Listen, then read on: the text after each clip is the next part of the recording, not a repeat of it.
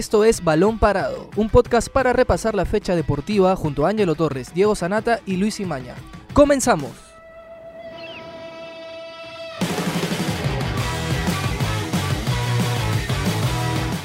Hola amigos, bienvenidos a una nueva edición de Balón Parado desde casa. Mi nombre es Luis Imaña. Yo soy Octavio Romero. Y yo soy José Miguel Bertis y hoy tenemos dos temas para hablar. El primero es la FIFA aprobó cinco cambios en la regla de fútbol y también pide prescindir el uso del VAR a las ligas. Y como segundo tema, la Bundesliga ya confirmó la fecha para el regreso del campeonato. ¿Qué tal muchachos? ¿Cómo están? ¿Cómo están todos? Así es. Este, bueno, la FIFA ya había enviado este, este, esta propuesta a la Junta de la Asociación Internacional del Fútbol. Solo faltaba la respuesta, ya que con toda esta paralización del fútbol debido al coronavirus, obviamente los jugadores no se encuentran en el óptimo estado físico y futbolístico para poder eh, sobrellevar las cargas de los partidos, la seguidilla de partidos. Por lo tanto, eh, la Junta aprobó la propuesta de la FIFA en la que van a involucrar dos cambios importantes.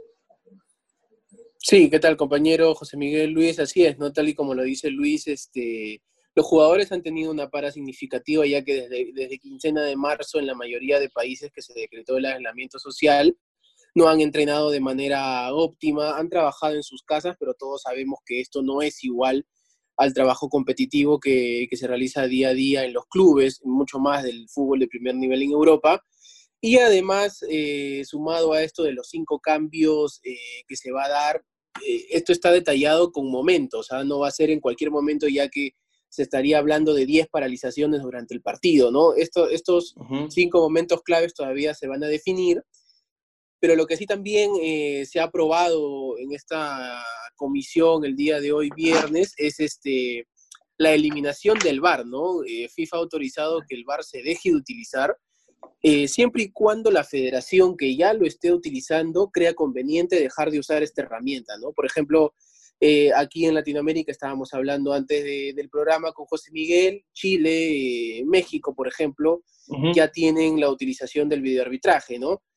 Y bueno, ahora FIFA les da el aval de poder dejar de usarlo en caso sus ligas se reinicien de aquí a poco tiempo, ¿no? Esto creo que es una medida inteligente, prudente, porque bueno, hay que recordar que los árbitros eh, son más de cuatro o cinco árbitros que se encuentran en una sala pequeña para monitorear el, el videoarbitraje y esto no cumpliría pues con, los requisitos que pide las autoridades de salud de todos los países a nivel mundial, ¿no, José Miguel? Sí, sí, muchachos. Eh, antes de, ampliar eh, el tema, vamos a leer un poco las cinco reglas que se han hecho cambio en, la, regla de juego en la número 3. Eh, la primera es, los dos equipos podrán utilizar un máximo de cinco suplentes. Para evitar el máximo, esa es la primera. La segunda, para evitar el máximo... Un máximo de, cinco cambios. Ajá. Un máximo de cinco suplentes, ajá, de cinco cambios para evitar al máximo las interrupciones, lo que decía Octavio, cada uno de los equipos dispondrá de tres oportunidades para realizar las cinco sustituciones, que también se podrán llevar a cabo durante el descanso. Esa es la segunda. La tercera es, si ambos equipos realizaran una sustitución al mismo tiempo, se restará una oportunidad de sustitución a cada uno de ellos. La tercera es, en el caso de que se dispute una prórroga, ambos equipos llegarán a esta con el número de suplentes y oportunidades de sustitución que no hayan empleado. Y la última es si el reglamento de la competición permitiera realizar una sustitución más durante la prórroga.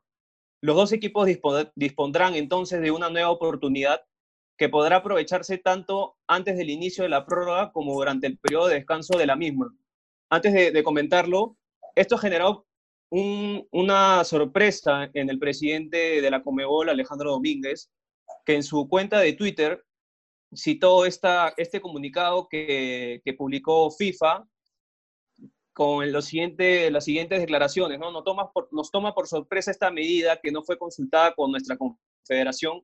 Conmebol convocará un panel de expertos, expertos para que la analice y presente sus conclusiones al Consejo, quien decidirá sobre la conveniencia de adoptarla en los torneos de Sudamérica o no. Justo lo que comentaba Octavio al inicio, de que eh, las federaciones podrán o no, o sea, queda en criterio de ellos si, lo, si adoptan esta medida. Las dos medidas. Ahora, Te refieres a las dos medidas, ¿verdad? No, la del bar.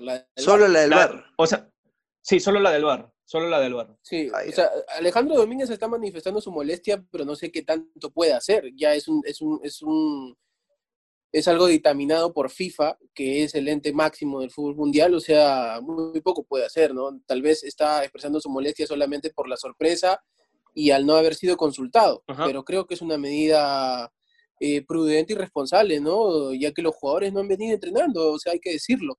Y con respecto a lo que leyó José Miguel, esto hay que aclarar con respecto al cambio más del que se habla en, las prórrogas, ¿no?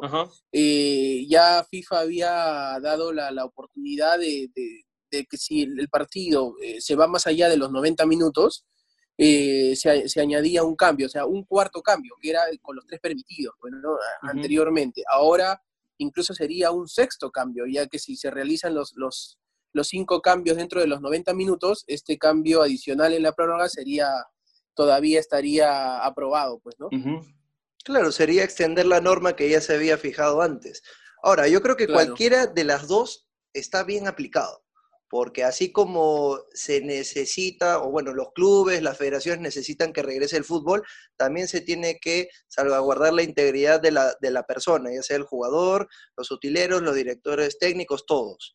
Entonces, estas dos medidas ayudan a que en el primer caso de los cambios eh, se evite una un exceso de fatiga de los jugadores, porque con todo esto, con toda esta para, con, eh, y también que los jugadores pueden ser propensos a contraer alguna enfermedad si es que están débiles, este, esta norma ayuda a disminuir ese riesgo. Y en el caso del VAR... O lesiones también o lesiones también, exacto. Y en el caso del bar, obviamente no puedes tener a tantas personas juntas en una sola sala. Se había evaluado la posibilidad de que se usen mamparas para poder separar a los integrantes, pero aún así resulta riesgoso, a pesar de que se comuniquen solo por radio. Entonces, al darle la decisión a las federaciones, también ya eh, a, su vez le da la responsabilidad a ellos. Pero la FIFA como que ya eh, como que trata de proteger a los jugadores y si cada, cada fútbol, cada liga va a tomar una decisión, ya depende de ellos. Pero yo creo que estas medidas son buenas para poder cuidar a los jugadores. Por ejemplo, con el tema del VAR, eh, más que todo está implementado en Europa, ¿no? La Premier League, la Serie A, ¿no? La Liga Italiana, la Liga Inglesa, la Liga Alemana, la, Champions League. la de Holanda, la Champions, que podría volver si es que llegan a, a tomar esa medida sin VAR. Y acá, acá en, Sudamérica o en América no, no chocaría mucho, ¿no? Porque solamente hay tres, Estados Unidos, la mexicana y Chile, que recién ha implementado este año. Vamos a ver qué medidas van a tomar y ya queda a criterio de, de cada liga, ¿no? Sí, claro, como, como bien decíamos, ¿no? Este es una medida, eh, más que todo lo del VAR, para Europa, pues, ¿no? Europa, el viejo continente y Estados Unidos, México y Chile, que justamente estábamos hablando. Pero sí, ¿no? Ahora ya FIFA ya dejó las cartas sobre la mesa, ya depende de las, de las federaciones acatarla y, y bueno. Bien, compañeros, y ahora vamos a hablar de la Bundesliga que inicia este fin de semana, ya luego de recibir la luz verde hace unos días y ya cuenta ya con la programación completa, ¿no? Para poder este, seguirla a partir del, del, sábado 16 de mayo, ¿no? que, a ver, va a empezar, eh, tengo aquí la programación para poder leerla, va con Borussia Dortmund y Schalke 04, este es uno de los clásicos regionales de Alemania, un partido importante, el Leipzig contra el Friburgo, el Hoffenheim contra el Hertha, el Fortuna Düsseldorf contra el, el Paderborn, el Augsburg contra el Wolfsburg el Frankfurt contra el Borussia Dortmund a las nueve y media de la mañana. Todos los partidos anteriores van a las ocho y media y el Frankfurt contra el Borussia eh, van a las nueve y media el sábado. Ahora, el domingo va el Colonia versus el Mainz a las ocho y media de la mañana y a las nueve el Unión Berlín contra el Bayern Múnich a las, eh, el mismo domingo a las nueve de la mañana. Para terminar, el Werder Bremen, que era uno de los clubes que no estaba de acuerdo con, con la reanudación de la Bundesliga,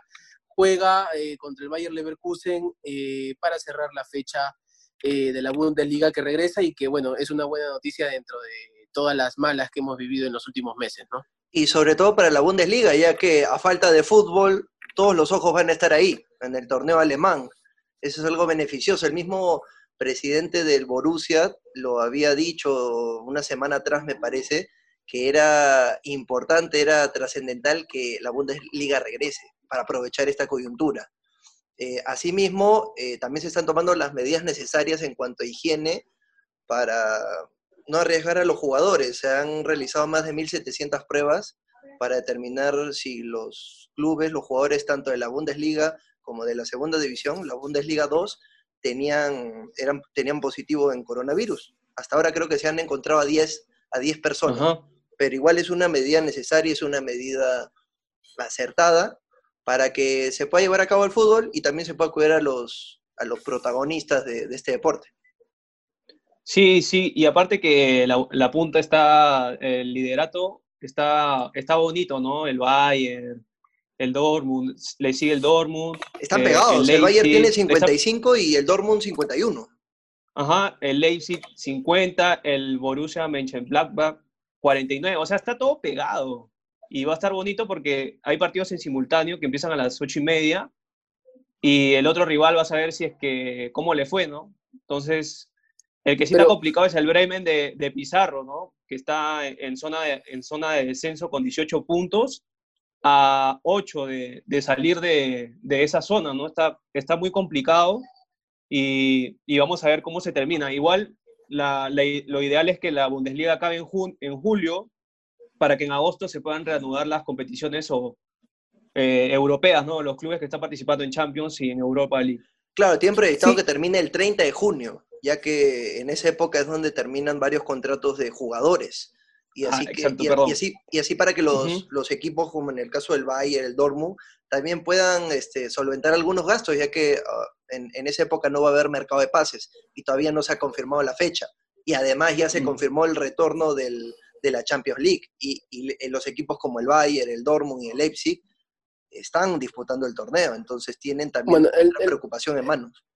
El Dortmund sí quedó eliminado con el PSG En, uno de los partidos de octavos de final pero el Bayern y el, Leipzig. El Bayern sigue en carrera, sí, y, este, y el Leipzig también. Este, eh, exacto. Eh, lo único malo que quería apuntar era el tema de los horarios. No hay muchos partidos en simultáneo y hablando un poco como espectador, hubiera sido mejor que, lo programen durante mayor parte del día, ¿no? Mayor eh, durante el fin de semana, todo el sábado, todo el domingo, para poder ver todos los partidos, ya que no va a haber ningún otro encuentro que, que poder apreciar en el mundo, ¿no? Y otra cosa también aquí es, es un poco entre el tema ético, porque, a ver, la Bundesliga en todas las fechas se van a, a utilizar más de 100 pruebas por equipo, o por partido, mejor dicho, por partido de cada fecha, ¿no? Eh, y hay que tener en cuenta que hay algunos países que, que, no tienen este tipo de pruebas, y estas son las pruebas moleculares, ojo, no son las pruebas rápidas, son las moleculares las más efectivas, y hay algunos países que pues no tienen incluso para poder este, aplicar a su, a su población mayor y, ahora solamente se va a utilizar 100 eh, para el fútbol, o sea, 100 por partido, estamos hablando de 8, 9 partidos, o sea, son casi mil pruebas eh, por fin de semana, que es un tema ético, pero que bueno, son la, solo las grandes potencias como Alemania se pueden dar ese lujo, ¿no? Sí, porque estaba leyendo también varias notas que tienen camas UCI, ¿no? cuando en otros países faltan. Es por eso que, bueno, toda la potencia de Alemania y cómo ha venido, a pesar de, los muertos y los casos de recuperados y el total de casos, es, una, es la primera liga en volver eh, con este protocolo sanitario que sí o sí necesitan presentar en la Bundesliga para, para que vuelva al fútbol. Entonces, comparándolo con otros países, nos damos cuenta de esto, ¿no? De, del por qué la liga alemana es la primera gran liga que, vuelve.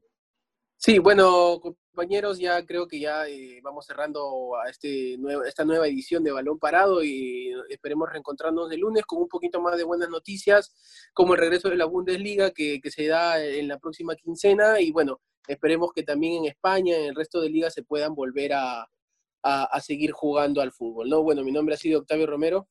Yo soy José Miguel Bertis. Yo soy Luis Imañez, nos vemos en la próxima edición. Hasta aquí llegó Balón Parado, un podcast de la República. Escucha un nuevo episodio todos los lunes, miércoles y viernes. Para más información, visita larepublica.pe slash podcast. También estamos en Spotify, Evox, Google Podcast y Apple Podcast. Suscríbete para no perderte ningún episodio. Sigue escuchando La República Podcast.